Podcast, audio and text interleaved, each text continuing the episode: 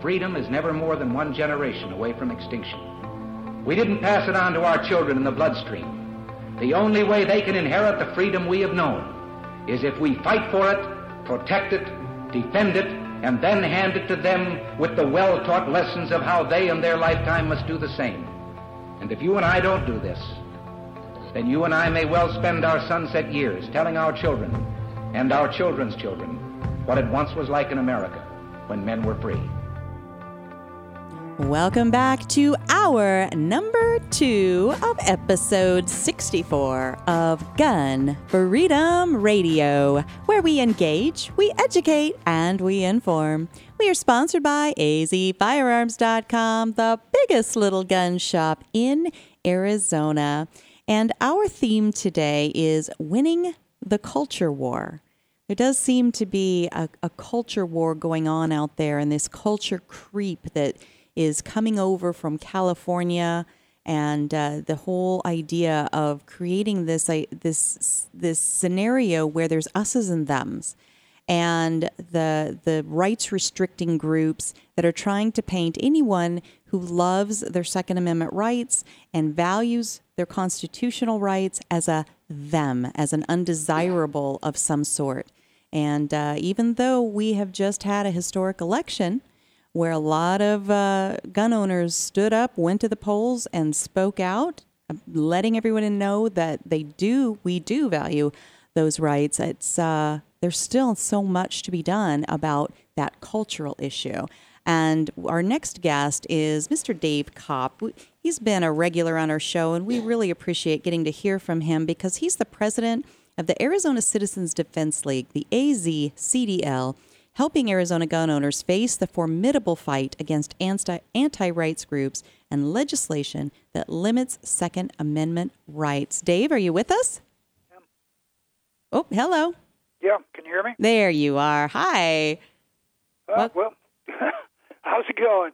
Hi, yeah. Dave. Welcome to the show. Hey, how's it feel to be able to relax, kick your feet back, take a couple trips to Hawaii, do some golfing, and do everything but think about guns? That's funny. Dan's a comedian in no. his off hours. No, tell tell the people we still need to be on our toes. I mean, even more so, we need to be on our toes, right? Well, you know that's that's always the case. Is when you start thinking you've got it all licked, that's when they come and beat you. Right. No, Absolutely. And and it's about holding the the politicians right? And the representatives and the elected officials' feet to the fire because we've got every possible opportunity uh, to, to get legislation passed that really represents those of us that love our Constitution and our Second Amendment rights, but it's not going to happen on its own. I think that's maybe what I'm hearing you say. Well, and it never does, and that's the thing. You know, you know, how many times do you hear people say, "Well, the Second Amendment protects my right"? Hmm. And it just drives me nuts because the Second Amendment doesn't protect you; you protect the Second Amendment. Mm. Right. That's that's the thing. Who's going to protect our Second Amendment?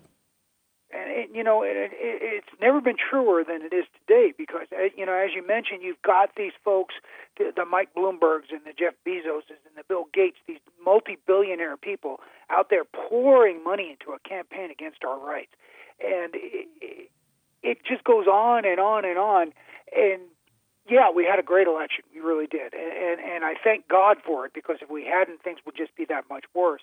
But these folks don't stop.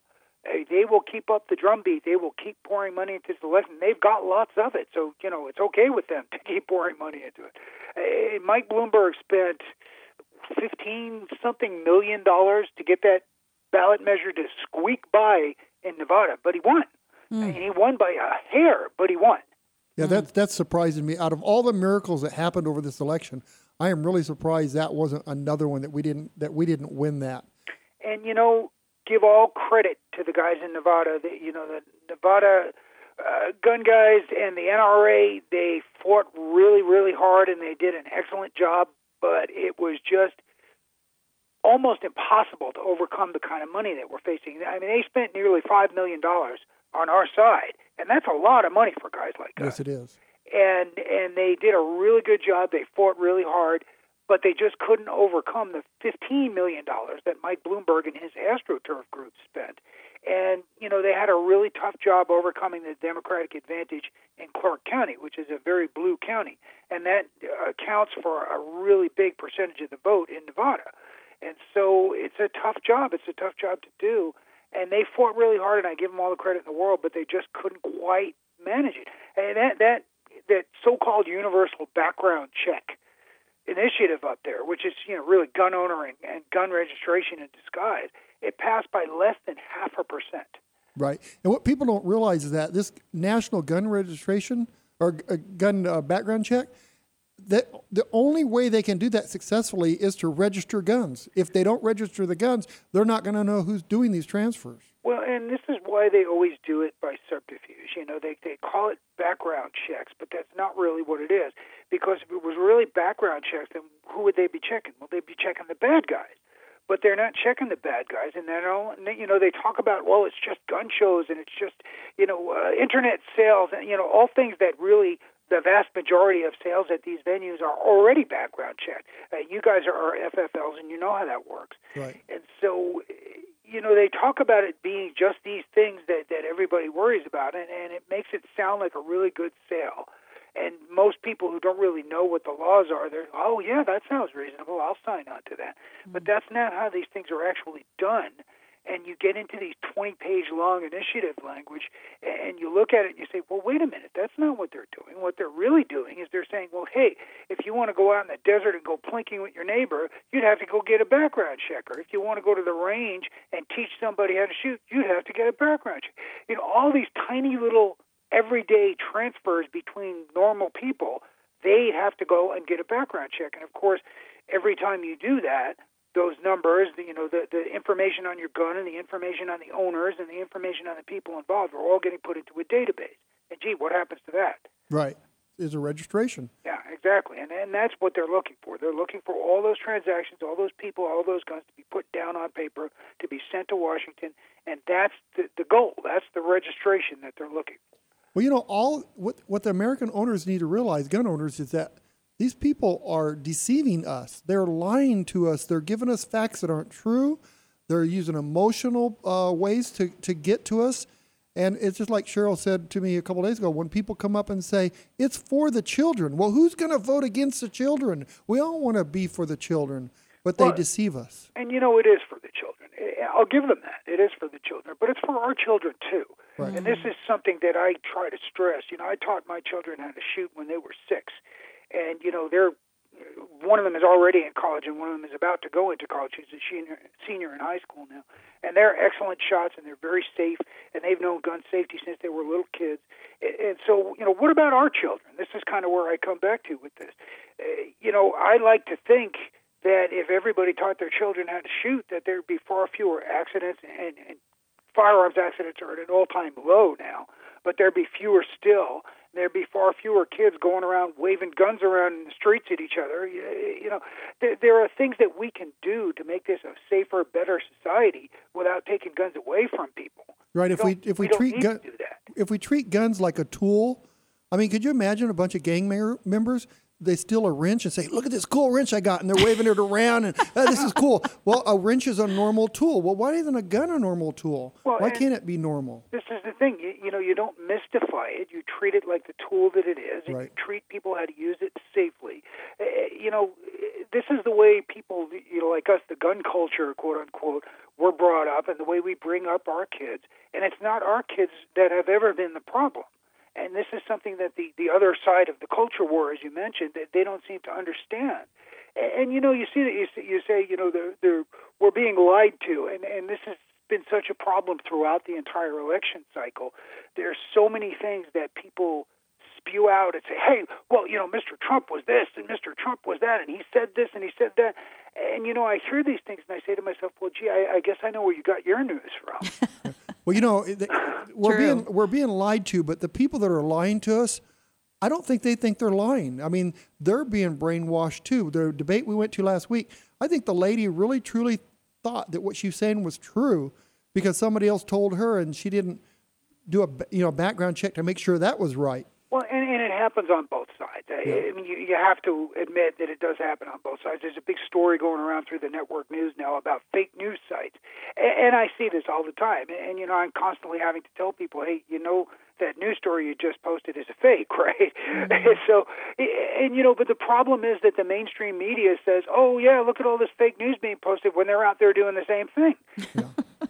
but if it serves their side, I guess you know yeah, exactly. they, they turn their brain off. But so basically, we we understand that that there's this cultural push, this and it's just wrapped up in emotion, um, and that that there is a battle to be fought, but that the the actual battle happens kind of in your turf, right? Because you and your organization, the Arizona Citizens Defense League here in Arizona, and there's many organizations like yours across the country. You are the ones that are sitting at the state capitol every day that they're in session. And what do you what work are you doing there, and how do people um, support what you're doing? Well, basically, our job is to keep an eye on legislation. Uh, you know, there's an old saying attributed largely to Mark Twain uh, that no man's uh, life, liberty, or property is safe while the legislature is in session. and so, uh, our job is to basically keep an eye on everybody's life, liberty, and property. Yeah. And so, uh, so we watch legislation. We we try to encourage legislators to run good. Uh, particularly pro-rights bills, especially centered on uh, right to keep and bear arms and self-defense, and we keep an eye on the bad ones, uh, things like universal background checks, quote unquote, uh, and make sure that they don't go anywhere. And so that's kind of our job. We sit down there and we watch and we we in, intersperse ourselves into the process and make sure that things happen the way they should, you know, in, in a pro liberty sense. Mm-hmm. And so uh, that's what we do. You know, that's that's what we do every year, year in and year out. The legislature goes into session first, uh, second Monday, I should say, of January, and usually uh, through April or May sometimes June if if they get really bogged down in the budget. And so uh, for those months, that's what we do. We you're you're like the chaperones at the, the high school dance, right? to some degree, yeah. uh, some of them need more chaperoning than others. And that the, the truth. But what an opportunity, again, just before we wrap up, to, to point that out that after this election, when you look at how many states governors even changed over from Democrat to Republican, um, I mean, you just go down those down ballot tickets to see that people are speaking all across this nation, and we have an opportunity. But just because we have a Republican governor in a state that we didn't have before doesn't mean he is automatically, by osmosis, going to uh, protect your Second Amendment rights specifically.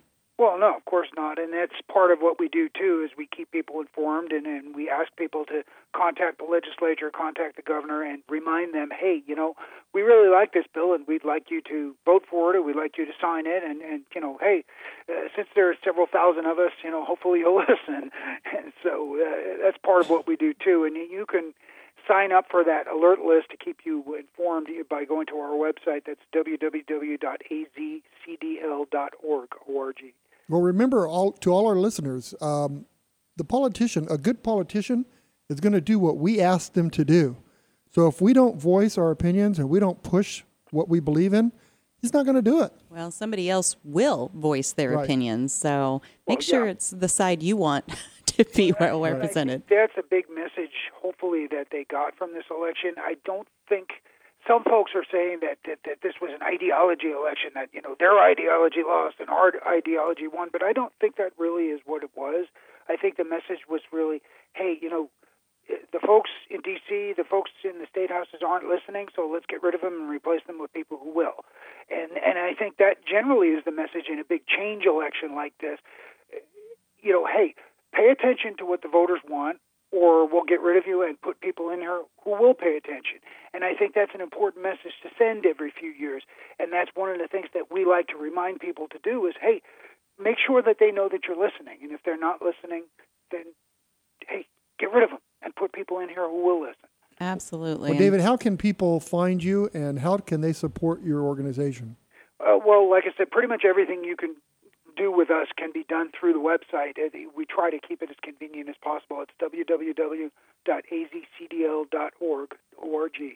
And uh, you can join there. You can sign up for alerts there. There's all kinds of good information there that you can learn from. You can learn about the whole universal background check scam there. There's all kinds of good stuff there. And there's a menu down the left hand side that'll lead you to pretty much anything you need. Fantastic. Dave Kopp from the AZCDL, thank you so much for coming on. And uh, we look forward to many updates as the uh, legislature comes into session. Thanks very much for having me. Thank you. Bye bye. All right. Well, stick around because on the other side of this commercial, we will have Miss Julie Loeffler. She, Loeffler. I'm sorry, Julie Loeffler of the Mid Ohio IMB. Want to know what that is? Stick around. You'll find out. When you're working hard to beat debt, you've got to think of creative ways to get your income up. Here's an idea Sell some stuff at auction. Start with locally owned and operated potofgoldestate.com. The owners, Dan and Cheryl Todd, have over 60 years of combined experience in selling antiques, collectibles, guns, coins, and jewelry. And over their many years in business, they've earned the trust of thousands of people just like you. Whether you're saving for a rainy day emergency fund or paying down debt, let potofgoldestate.com help you get the extra cash you need. Potofgoldestate.com will purchase your items outright, or you can consign them to their twice a month online auction. Pot of Gold's nationwide online auction is a great place to get top dollar for your collectibles. They specialize in everything from antiques, coins, high end collectibles, to cars, boats, guns, and more. Get started today at potofgoldestate.com or visit them off I 10 and Dysart Road in historic Avondale for some live auction action. For more information, visit potofgoldestate.com. That's potofgoldestate.com. Hey ladies, Cheryl Todd here from azfirearms.com. Many of us ladies are taking the important step of becoming responsibly armed, but it can be an intimidating process. And with all the politics swirling, a first time gun buyer, whether a guy or a lady, might feel uncertain about where to begin and who to trust. At azfirearms.com, we are a small, friendly, family owned shop that specializes in first time gun buyers. We are staffed with knowledgeable people who are ready to help answer all of your questions. My husband husband Dan and I pride ourselves on having a safe, no pressure environment. Once you have decided on a purchase, azfirearms.com partners with professional firearms instructors who will train you to become a responsible, safe, prepared, and proficient gun owner. So, ladies and gents, when you are looking for personalized service and a huge selection, come to azfirearms.com in Old Town Avondale off the I 10 and Dysart Road or visit us on the web at azfirearms.com. Welcome back to Gun for Freedom Radio, where we engage, we educate, and we inform. We are sponsored by azfirearms.com, your nationwide hometown gun shop. Well, thank you for sticking around with us. We have got such an awesome show today with, with incredible guests. And of course, the theme of our show today is winning the culture war. And up next is Miss Julie Leffler.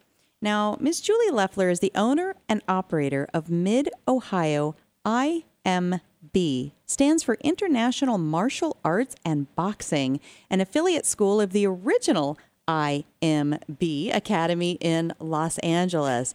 So, what does all that have to do with gun, freedom, radio? Well, we're about to find out. Miss Julie, are you with us? Yes, I am. Hi, Cheryl. How are you? Oh, wonderful. And thank you so much for coming to the air and uh, talking with us about what you do and how eh, self defense is really more than just owning a gun. And I think your your organization really speaks to that. Is that kind of how we tie these two things together? Yes, ma'am, it is. Um, you know, I I started out in uh, personal defense on the other side of personal defense. 20 plus years in martial arts and unarmed defensive training and uh, realized that guns do have a place in personal defense and began shooting in 2002 and then realized as an instructor you know this is this should be an option that should be offered through mid ohio imb so i began uh, teaching firearms training in 2014 well i think that's wonderful. Like you are sort of this bridge, or or what you teach is a crossroads between what we can do when we're in areas where we are unarmed, right, disarmed, maybe in some of these quote unquote gun free zones, and areas where we're we're free to carry with us. Um, and I think that both, kind of like using both sides of your brain, there, one is not better or more important than the other. And when you use them together, uh, just synergistically, how much uh, more powerful that is. Absolutely. It, it, it does a couple of things that I can see. First of all, it empowers the person even more um, because uh, each situation does not call for the same level of personal defense. Mm-hmm. A gun may not be appropriate for every situation. Mm-hmm. And so, therefore, you know, you talk about should versus could and those types of things. You may need to use something other than a firearm to defend yourself in a situation to make it appropriate defense. So you have the, that side of it where it gives the person more options in a personal defense situation. And then I think it also opens the field to people who aren't quite ready, who might just be curious about the firearms, but who aren't quite ready to do that type of training, but they want to do something. So they dip their toes in with the unarmed training, or they dip their toes in with a flashlight or a knife class, and then they they get to um, diversify as they you know find their place on this sliding scale of personal defense. You know, there there are a lot of um, maybe firearms instructors out there who who think you know if you don't train with a gun, you're really not serious about your personal defense. And I simply find that as a cop out answer. I find personal defense is a sliding scale, and you have to allow your student, because that's why we're all here. We're here to train the student. We have to allow our students to get to whatever point they they want to at their own level, at their own time. Julie, this is Dan. Uh, welcome to the show. You know what? What I'm excited about is personal defense. You know, when we were when I was a kid, I took uh, karate classes and martial arts things, and what the most important thing was that was discipline. So by learning discipline through the personal defense classes, it sets you up better to be able to handle a firearm. Yeah, hi Dan. Yes, you know what? You're exactly right. You um, uh, so many times we think about the physical skills and we don't necessarily focus on the ment- the mental skills or the the physiological, the psychological things that go along with that. And um, you know, as with anything, you've got both sides that you have to work on and that you have to train. And if you come from an unarmed um, background where you did have some sort of discipline, such as a martial art, you, you might be a little further ahead. That's awesome. Now, do you find that there is a typical customer that comes to you or a typical student that comes to you, or is it kind of, you know, a, a slice of Americana, you know, uh, demographics of all sorts? Well, I am. I'm forever um, trying to market to everyone. I have created a studio, an environment that is welcoming to everyone, um, and I'm trying to approach people on their own field, on their own turf. You know, whether it's a professional corporate setting, whether it's a bunch of um, stay-at-home moms who work from home, whether it's a group of college teens, uh, whether it's a bunch of professional businessmen and women. I find that the people who may be apprehensive to walk into a gun store for the first time or talk to the person that looks unapproachable to them. You know, Mhm. we use that term tactical Timmy all the time. And you you guys and I both know there's some great people out there with great information and great training, but if they don't look approachable, It's there lost, are a, right? there's a group of people that are not going to get that training. Yeah. Julie, it's still hard. I, I'm, I'm 61 years old. I've been around guns all my life. It's still hard for me to go into a mom and pop gun shop. Is I don't it know why. There's just something about it. It's that, it's that very same thing, I think. Sometimes people are more concerned with how much they know rather than uh, serving the customer or teaching the person that walks in the door. Absolutely. And you know, why are why are we tra- why are we instructors? Why are we trainers? It's not for our ego. Mhm. It's not self-serving. It's for the student. And you know, that's another thing that oh, I think for the most part, the majority of the instructors out there have that same mentality, but there's a few that don't, and we know who they are. um, you have to be relatable. Mm-hmm. and they have to see you as relatable, and they have to see you as approachable. And you can't uh, put out a shingle, as far as I'm concerned. Um, I have, in my experiences, realized that uh, you have to go where they are. You have to uh, go out and do, even if it's an hour of public speaking in a group, a club. Uh, where do you bank? Um, I have joined a weekly business networking group. I get up at 5 o'clock every morning and I trek on down to a business group. We meet for an hour and 20 minutes, and every single person around that table is in a different profession, but they're all a small business owner. That's And, awesome. th- and they help me promote, and I help them promote. And it gives, you know, especially people, business owners, gun instructors who are not comfortable reaching out to other people. That I have found that to be one of the best ways. That is fantastic. Now you are in Ohio. We're we're sitting, uh, Dan and I here in Arizona, but we talk to the entire nation on on this station on this radio show, even to the world. And so, uh, even though there's so many listeners that can't just show up at your studio, I think what you're saying has some universal truths, and they can find something in their area. And how can they vet um, a studio or vet a school? uh, vet a trainer that would have the same heart and mindset that you're talking about? Uh, that that is uh, the number one issue right there. And I, I would simply say to remember it's all about you. It is all about the student. And don't settle for mediocre training. And the way that you do that is, first of all, you have to do a little research out on the World Wide Web um, and see what type of training you want. What do you want to learn? Um, because there's a lot of chunks out there of information, and it can be daunting. And if you just take them in little pieces, maybe you want to start here first. Then what I would do is find in your area where you're able to travel, find some instructors that teach that, whatever that may be, and call them, talk to them, interview them.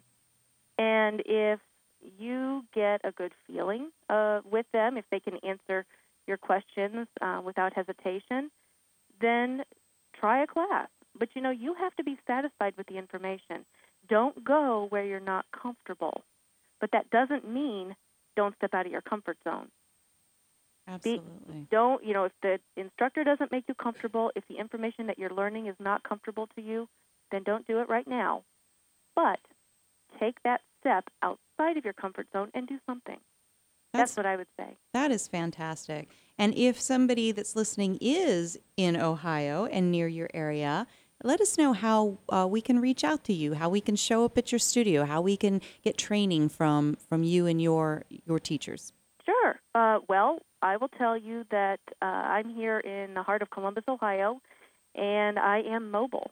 I have gone to every surrounding state and that touches Ohio and train people, and I'm I'm happy to do that if we have the ability to, to do so. Otherwise, um, I have a website that has classes listed. I have um, I have a different a few different classes that they can actually pick a date if they want to have a group of their friends or if they have an organization that wants to have a physical or a speaking only engagement. I create a date for them and we work together on that. So it's my set schedule and then it's working with them and what their schedule allows as well. What an awesome thing! And when I was listening to you say that, I was thinking, what if you, what if a corporation said, you know, this would be a great, not even just a team building opportunity, but also learning how we can help make our office building, our office space more safe, right? That is spot on, and I have done that. Um, I've gone to corporate lunch and learns and helped them with their training, whether it's a you know workspace environment, um, helping them understand what they can do where they are and uh, with what their corporation allows them to do. They have to work within certain parameters. I've done that with schools, and um, I am more than happy to do that. And then, of course, they can always come to the studio and have you know a team building event if they want to do that instead.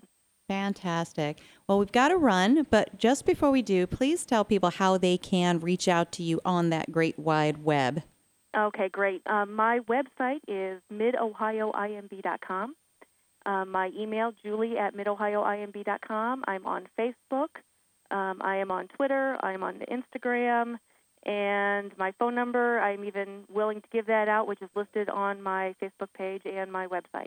Fantastic. Well, you want to say, say it right now? Sure, 614 286 3431. Fantastic. Thank you so much for, for coming on and spending a little bit of your Saturday with us to tell folks that th- uh, there are other options out there to self defense and personal defense that can enhance uh, gun ownership. Or if you're not comfortable with a gun, then maybe think about these other ways. So I really appreciate it. Miss jo- Julie Leffler of Mid Ohio IMB. Cheryl and Dan, thank you. It has been a pleasure. I appreciate the opportunity. Absolutely. Thank you. Bye bye now. you. Bye now. All right, well, stick around because on the other side of this commercial break, we're going to switch things up a little bit. Instead of a guest, Dan has sort of an extended version of Dan's commentary. Oh. Stick around. Hey everybody, this is Joey Rocket Shoes Dillon, world champion gunslinger and Hollywood gun coach. In the westerns, there's always a good guy and a bad guy, and sometimes the ugly guy. And I always root for the good guy, which is why I'm here to tell you about the good folks over at azfirearms.com. They are straight shooters and always give you the best deal in town. azfirearms.com is the biggest little gun shop in Arizona and have something for every single gun enthusiast. Long guns, pistols, hunting, military, law enforcement, home protection, you name it. And when you've got some guns to sell or trade in and trade up, azfirearms.com are the folks to see. Geez, they bought a cannon once. They are family owned and operated, friendly staff, courteous, totally reliable. azfirearms.com will give you the best value for your used guns. So stop in, see my friends Dan and Cheryl Todd at azfirearms.com in Old Town Avondale off the I 10 and Dysart Road and tell them Joey Rocket Shoes Dillon sent you. Don Collier here, letting you know that you won't get fool's gold at Pot of Gold Auction. They're the genuine article. Pot of Gold auctions off guns, coins, jewelry, and antiques of every kind. Stop in and see my friends Dan and Cheryl Todd in Avondale, Arizona for some live auction action. Or check them out on the web at potofgoldestate.com. The Second Amendment Foundation is the organization that protects our right to keep and bear arms. They defend our rights in courts from coast to coast. Now they need our help. Go to saf.org and join the Second Amendment Foundation today. Dedicated to promoting a better understanding of our constitutional heritage to privately own and possess firearms. Support those who support our Second Amendment rights today. That's saf.org. Welcome back, and thanks for hanging in there with us on this beautiful Saturday afternoon.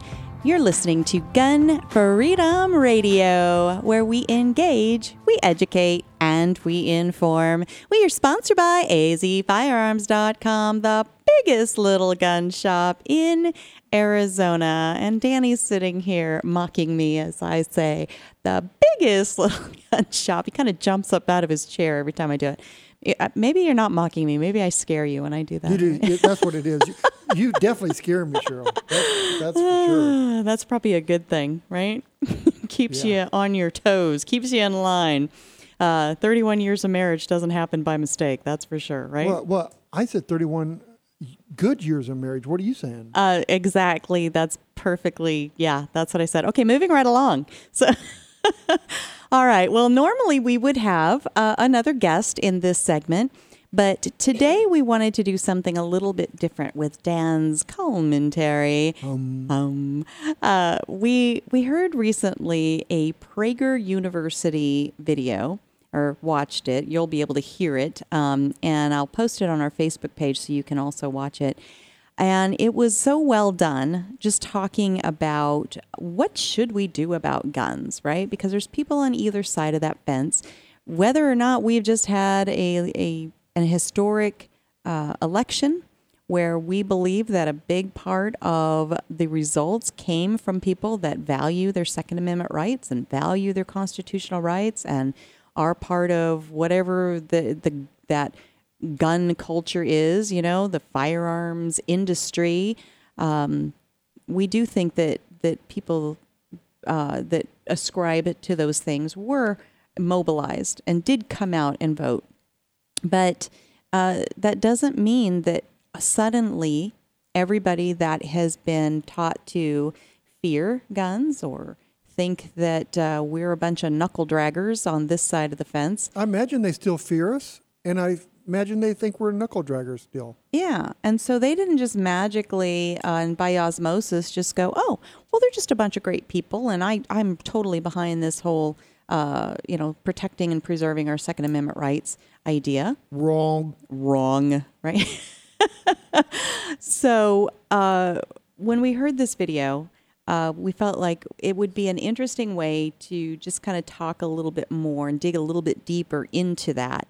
And so um, it's a lengthy video, but we're going to break it into pieces and, and have some conversation about the points that were made in it. And if you're unfamiliar with what Prager University is, Dennis Prager is, uh, he's got his own radio show and um, he writes books and he does speaking engagements. And he is just a really interesting person. He's a very logic minded person. He doesn't lean into emotion. And he, he really is about, he calls it uh, E Pluribus Unum and the American tril- uh, Trilogy, does he call it? And he, he really is about what this country was founded on, uh, what our forefathers believed. So, in short, what Cheryl's trying to tell you is that Dennis Prager is a very honest and Mhm. sincere, and he says the truth. He really does. Um, he is a uh, of the Jewish faith, but he when I first became familiar with him, he was speaking on behalf of Christianity, and that right there got me like tuned in. I was like, wait a minute, that's unusual. Let me let me see what he has to say. And so, um, you know, I've just kind of tapped into him through the past uh, three elections now, and he's just this refreshing voice of uh, logic Right. out there in the airwaves. And so, I would definitely encourage you to to, to tune in to uh, Dennis Prager. Look him up online. Uh, and his Prager University, he calls it. It's not an actual university. It's like five minute videos talking about every manner of uh, things as far as the laws, um, the Constitution, um, society in general. So um, this is one of uh, his speakers that you're going to start hearing now as we begin uh, Dan's segment. But first, you have your little lead in that you're so proud of, right? I don't get a lead in. Something you already know. the world ain't all sunshine and rainbows. It's a very mean and nasty place, and I don't care how tough you are, it will beat you to your knees and keep you there permanently if you let it. So jealous of your lead in. I want one like that. Well, you know how hard it is to make that voice. You And sound just like Sylvester Stallone. I had to do all that. Yeah. Oh, wow. You're pretty talented. Okay. Let's dive right in to the PragerU.com video. The next time you hear a politician call for common sense gun control, listen for the details. You are likely to be treated to a torrent of platitudes about assault weapons, gun show sales, and other half measures. These sorts of proposals are rooted in a theory of gun control that has been around since the 1960s.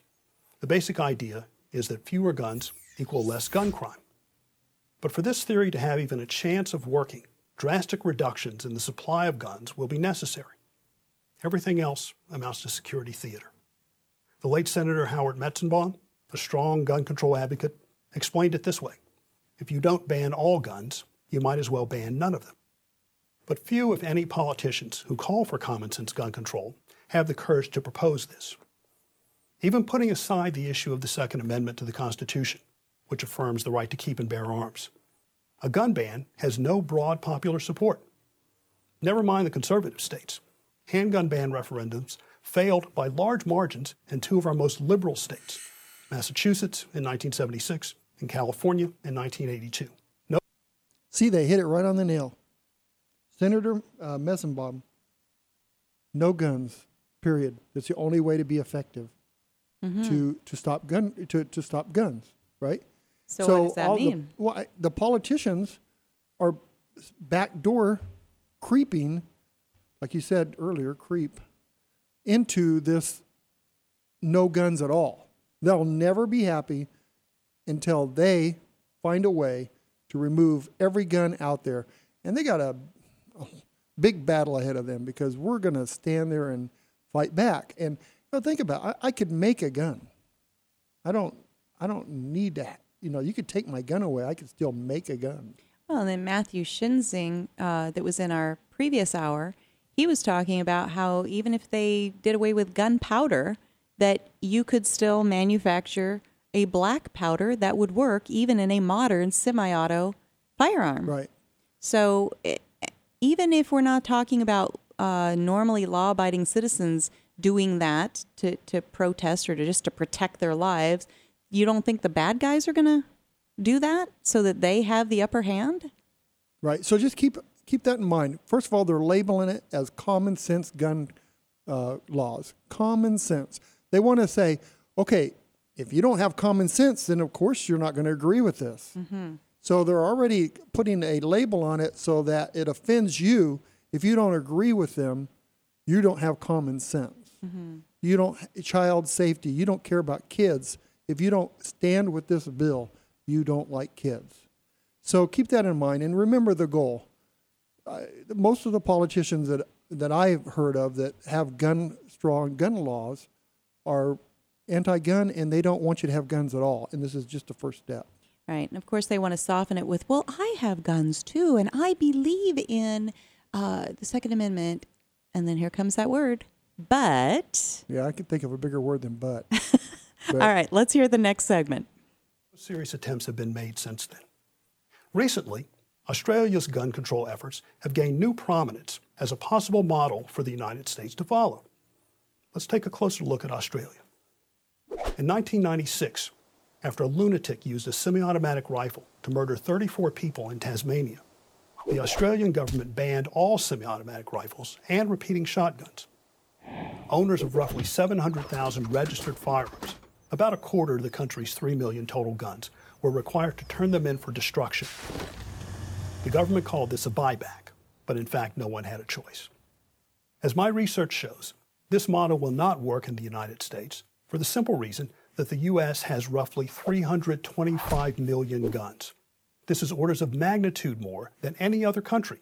Even if the Australian plan were tried in the U.S. and worked to perfection, we'd still be left with over 200 million guns, including handguns, which account for nearly 80% of gun crime. But gun confiscation has never worked to perfection, and sometimes threatens to make things worse. See there? They talk about that Tasmanian devil that went out there and shot all those people. Hmm. Then they come up with this law that all semi-automatic weapons had to be um, surrendered. Mhm. First of all, it was supposed to be a buyback. It really wasn't a buyback. It was mandatory. I don't call that a buyback if you have to do it. And then the really hardcore thing, only about 25% of the people gave up their guns. So that left 75% of the guns are still out on the street and now they're criminals. Okay? So if you're already a criminal, then you may do other things that you wouldn't normally do, okay, when they force you into breaking the law.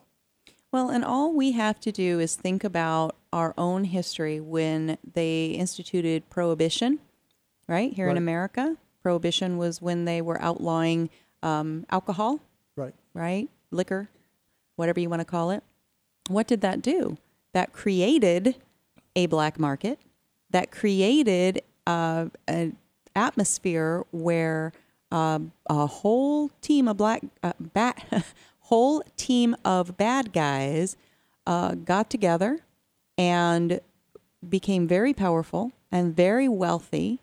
And uh, it was basically the rise of the mob Right. And here in, think about in it, America. Over a thousand people a year died from bad alcohol because they bought alcohol in the black market. Over a thousand. Right. So Australia, you know, this Australia gun model that we were hearing um, candidate Hillary Clinton just sort of just just rolls off her tongue, just casually throws it out there. Just you know, it's something we should look into. Yeah, she well, if, if yeah, if you don't understand what that means, then it would be easy to kind of go, oh yeah, Australia. Well, they're a lot like us, and you know, we like Australia, and so sure, whatever worked there, it sounds good for us. No, you've got to look at the details. The devil is in the details. Tasmanian Always. devil. I like that. That's cute. Okay, on with the next one. The The 2007 International Small Arms Survey studied 72 countries that attempted to enforce gun confiscation or registration on their citizens. They found massive defiance of these laws, with only about a third of gun owners complying. If Americans defy gun bans at just the average rate that has occurred internationally, then we should expect tens of millions of guns to flood into the black market. Not surprisingly, politicians advocating for gun control prefer to avoid the thorny issues that confiscation raises. Instead, they seek to have it both ways. They pursue the votes of gun owners by paying lip service to the Second Amendment and offering assurances that they only want to ban the bad guns, like rifles with pistol grips. And at the same time, they pander to their core constituents with broad gun ban rhetoric and supply control proposals that will have a marginal effect at best. And when these meager efforts fail to pass or to work, blame the gun lobby. Well, there's one that I'm not sure I 100% agree with. Okay? Yes, they, there are 72 countries that tried to do successful gun bans and, and they weren't successful with it. Mm-hmm. But I remember, I mean, I wasn't born, but in the 1930s, there was a successful gun ban. Hmm. Do you remember that? Do you remember hearing stories about that, Cheryl? Yeah, I do, and I think we're talking about in uh, Germany. Yes, and what ha- when they banned the Jewish people from owning firearms, which they did, is clear. Mhm. What happened? No, nothing good that I recall. No, Did the government kind of just take over and just start pushing these people out, killing them, and putting them in train cars and whatever? So Right, but you are a conspiracy theorist. You're an alarmist. You're you're something bad if you ever bring that up, and and that I think is part of that culture that we're trying to push back on. You can know facts, you can know history, and you can cite history without being uh, those those things I thought an a alarmist. conspiracy is something that's not quite. It's it's kind of far fetched or maybe, but I mean, did he did they not take away the guns from the Jewish people? Yes. Okay, and did they not kill thou- millions of Jews? Yes, and not just that's Jewish not a people, conspiracy. yeah. that's not a conspiracy. All right. Well, we are over time actually for your segment, but um, I, I enjoyed doing a, a kind of a longer version of your segment, and uh, I think it was I think we learned some some neat things, and we'd love to hear back from from our listeners, and just you know tell us what you're thinking about uh, all segments of our show, and uh, in particular this this one, and uh, you get to wrap up now, so we well, just remember, everyone, that when somebody tells you common sense or for the people or for the kids, for all that, just remember it's probably a bunch of baloney and you need to research it.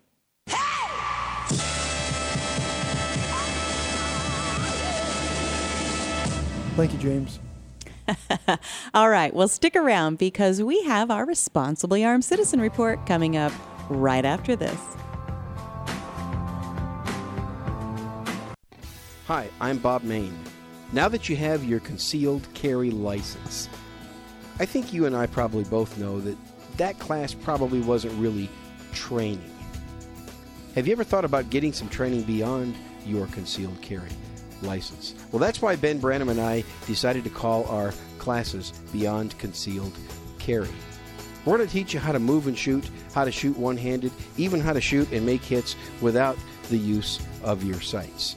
And if that's something for you and you think you'd like to take advantage of that, as a Self Defense Radio Network listener, you can get nice discounts on the classes and the subsequent video programs for reinforcement.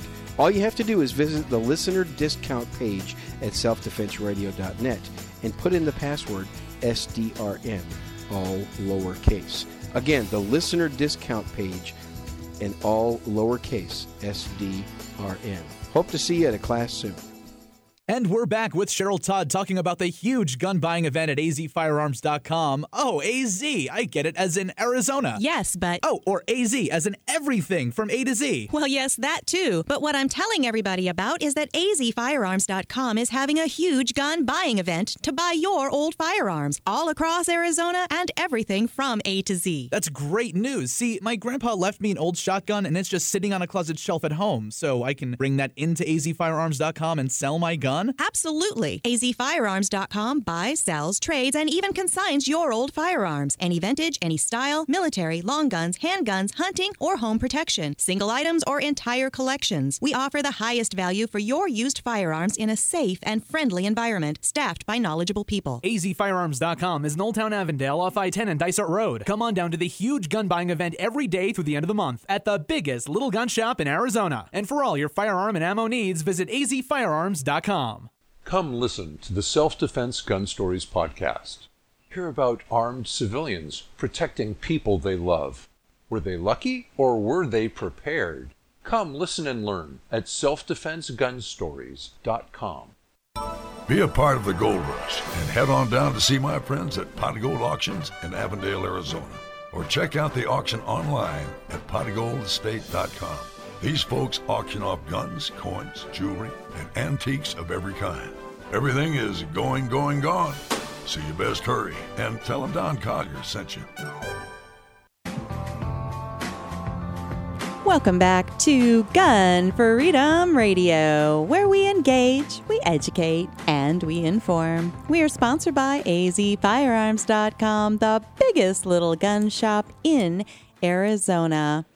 Well, we were just talking uh, with Dan about the the segment, his his commentary, and and one of the points that the the man in the video made uh, was that you know they're trying to do away with bad guns. Well, Bad what- guns? Yeah. What is a bad gun? Well, let's see. I have probably in the store 1,300 guns now. The, there's no bad guns in my store. They're all good. They stay right on the shelf. and guess what? To me, a bad gun is a gun that doesn't work. There you go. Right? And bad ammo, same thing. There is no bad ammo. Bad a- guns and ammo doesn't. They don't have characters. They don't do things. They're Mhm. just there. And as long as they do what they're supposed to do, the ammo, as long as it fires, then there is no bad ammo. Right. And so the other side, the rights restricting side, they want to paint certain guns as the bad ones, right? And then once they can get us to hate those guns and get us to vote uh, to um, somehow restrict the sale of just a those guns or the ownership of those guns, it's basically you just put an equal sign there to all guns That's and just, ammo. That's just another step. What, people need to realize that that's just the first step. Okay, we'll get rid of these guns. These are the least popular. Then we'll get because at the time that they started with the assault bans, they weren't nearly as popular as they are now. So they start with that, and then they work their way. Well, it's backfiring on them. Well, thankfully, it's backfiring on them because there really are more people that know the truth and value their Second Amendment rights than what the, the politicians and the media realized. But right now, it is time for the Responsibly Armed Citizen Report. Fights a never ending battle for truth, justice, and the American way. So, you know, responsibly armed citizens use guns 2.5 million times a year for self defense, and 200,000 times a year, a woman prevents a sexual assault because she was armed. Somehow we never hear these stories on network news, so we are proud to bring them to you here on Gun Freedom Radio. So, our story today suppose danger visits your neighborhood. You've taken the firearms classes that warn you that the instant you use your firearm to stop an attacker, you will be caught in a legal web involving the police and even civil lawsuits, sometimes even brought on by the very person you were trying to help. Domestic disturbance calls can be very tricky even for trained police officers, where the person who called for help often turns on those who came to give the help they asked for. But in a moment, you'll hear a story, and I can't help but believe that this North Carolina woman who was being punched and beaten was glad that a responsibly armed citizen was nearby to stop Danger's attack.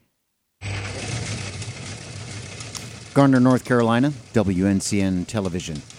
A man was shot and killed by a neighbor while the man was attacking a woman in a domestic related incident in Garner on Sunday morning, police say.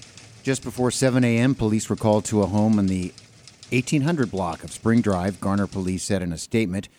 Officers found three people at the scene, two of them were injured. A male victim, later identified as Randolph Maurice Davidson, 32, was shot multiple times and was transported to WakeMed, where he later died, officials said. A 26 year old female victim at the scene suffered multiple stab wounds. Officials said Sunday night that she was in stable condition at WakeMed ICU after undergoing surgery for her injuries. A second man, 26, who police say fired shots that killed Davidson, was also at the scene and was not injured. Police said they believe a fight started inside the apartment at 1832 Spring Drive, which was rented by the female victim. The fight then moved outside and into the apartment complex parking lot. A nearby resident heard the screaming and yelling from the assault and came outside his apartment to investigate, police said. Upon observing Davidson assaulting the woman, he fired several rounds from his personal handgun, striking Davidson several times. Davidson then ran back into the apartment where police later found him. The female victim was outside when officers arrived. At this time, no charges have been filed against the man who fired the gunshots, and he is not in custody, police said. Thank you, newsman Blade.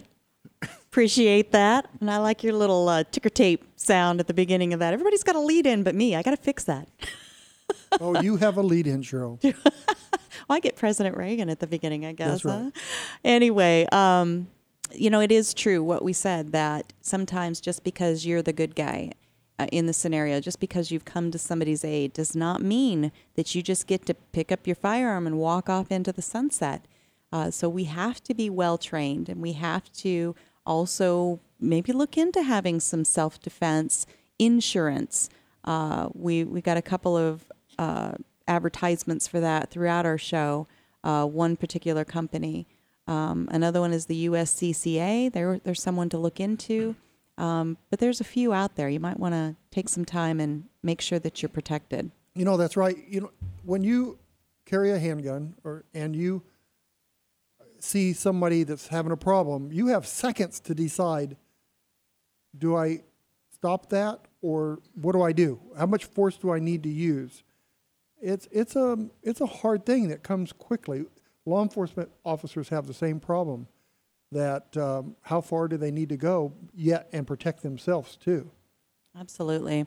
And one of our guests today, Julie Leffler, you know, she was talking about other ways of, of defending yourself, um, you know, that don't involve an actual firearm. So maybe look into those uh, methods as well. But this brings us to the close of another show. And we just always want to uh, thank our tech crew. Uh, Blade is awesome over there on the phones and the switchboard and keeping everything running on time for us. So thank you, Blade, for all you do. Thank you to our listeners. Uh, what we do here would not have the long legs and wide arms that we uh, we have enjoyed over this course of a year and some without our listeners, and of course our amazing guests that take time out of their their busy Saturdays, their busy lives to come and tell us something about their expertise and something about their life and keep the conversation going because we are listening. We do want to hear from you and let us know what we're doing right, what you wish we would be doing different because we can always learn, we can always improve. And until next time, pray for our nation continuously. Pray for our leaders. Wait, can we just pray for the majority? Oh, the majority? I get where you're going with that, Dan. Pray for all of our leaders, even the ones you don't like, maybe especially the ones you don't like, and be good to each other. Have a great week, and God bless. Our founding fathers here in this country brought about the only true revolution that has ever taken place in man's history. Every other revolution simply exchanged one set of rulers for another set of rulers. But only here did that little band of men so advance beyond their time that the world has never seen their like since. Evolve the idea that you and I have within ourselves the God-given right and the ability to determine our own destiny. But freedom is never more than one generation away from extinction. We didn't pass it on to our children in the bloodstream. The only way they can inherit the freedom we have known is if we fight for it, protect it, defend it, and then hand it to them with the well-taught lessons of how they in their lifetime must do the same. And if you and I don't do this, then you and I may well spend our sunset years telling our children and our children's children what it once was like in America when men were free.